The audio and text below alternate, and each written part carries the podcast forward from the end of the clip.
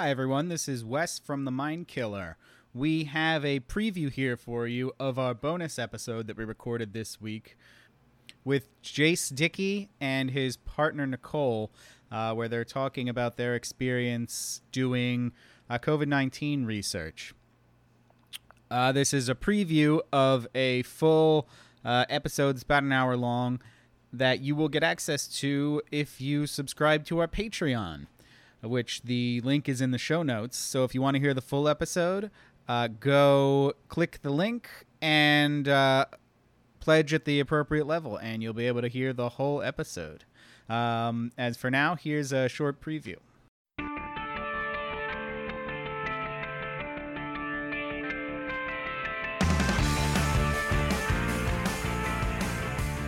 Welcome to The Mind Killer, the rationalist brain on politics. As always, I'm Wes Fenza. And I'm David. All right, and today we have with us for this bonus episode Jace Dickey, who is uh, Eneasz's co-host on the Bayesian Conspiracy podcast and one of my favorite people. And Hi, everybody. Jace has with him a a coworker. So, Jace, why don't you introduce your coworker? Uh, this is actually my partner, Nicole. Hello. Um, we work in clinical research, but we work at different companies. I uh, wanted to grab Nicole because we were talking about what subject we wanted to do for a bonus episode. Uh, COVID came up, but uh, I just know cancer stuff. I don't really know that much COVID stuff. And Nicole works in a respiratory lab, so you probably have more interesting things to say than I do. Yeah, so I uh, I work at National Jewish, which is a respiratory hospital, um, like number two or three in the nation, I think. And so I am a lab researcher there, and we've been looking at at COVID pretty heavily because it's uh, respiratory disease, and so it's uh, pretty interesting. Yeah. Aside from the pandemic problem. It's interesting. yeah. but like yeah, you can't you can't be too interested in it. Though. No, you got you gotta, You gotta admire it from a frown at it. distance. it's a cool. It's kind of a cool disease though. So, so how would you describe the current state of the research that you're doing? uh, I guess probably fluid.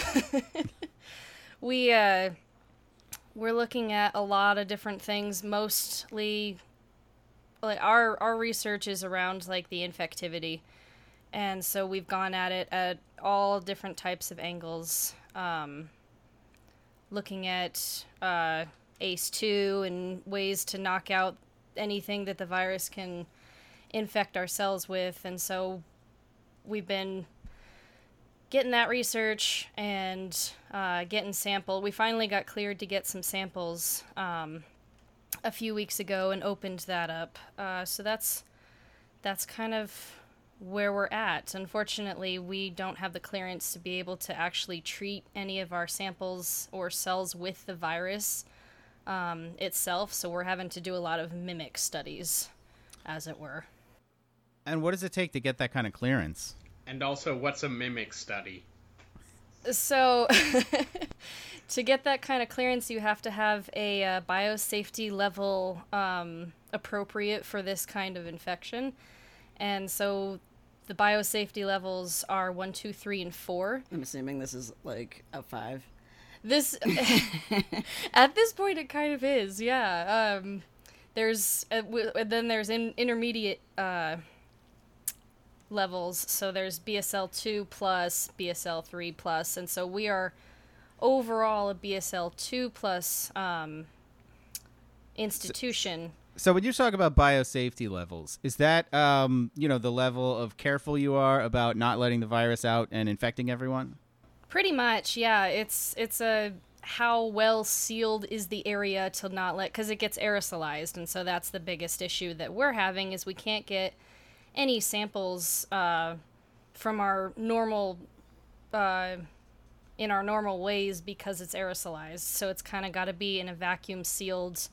Uh, so it's a BSL three, excuse me, which means it has to be in a vacuum sealed room and not able to let out any uh, aerosolized particles and have amazing ventilation.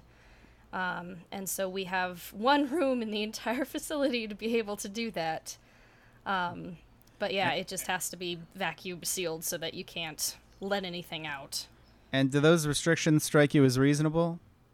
Yeah, um, just because we don't know. I mean, we know it's infectious, and the asymptomatic aspect of it is a big problem.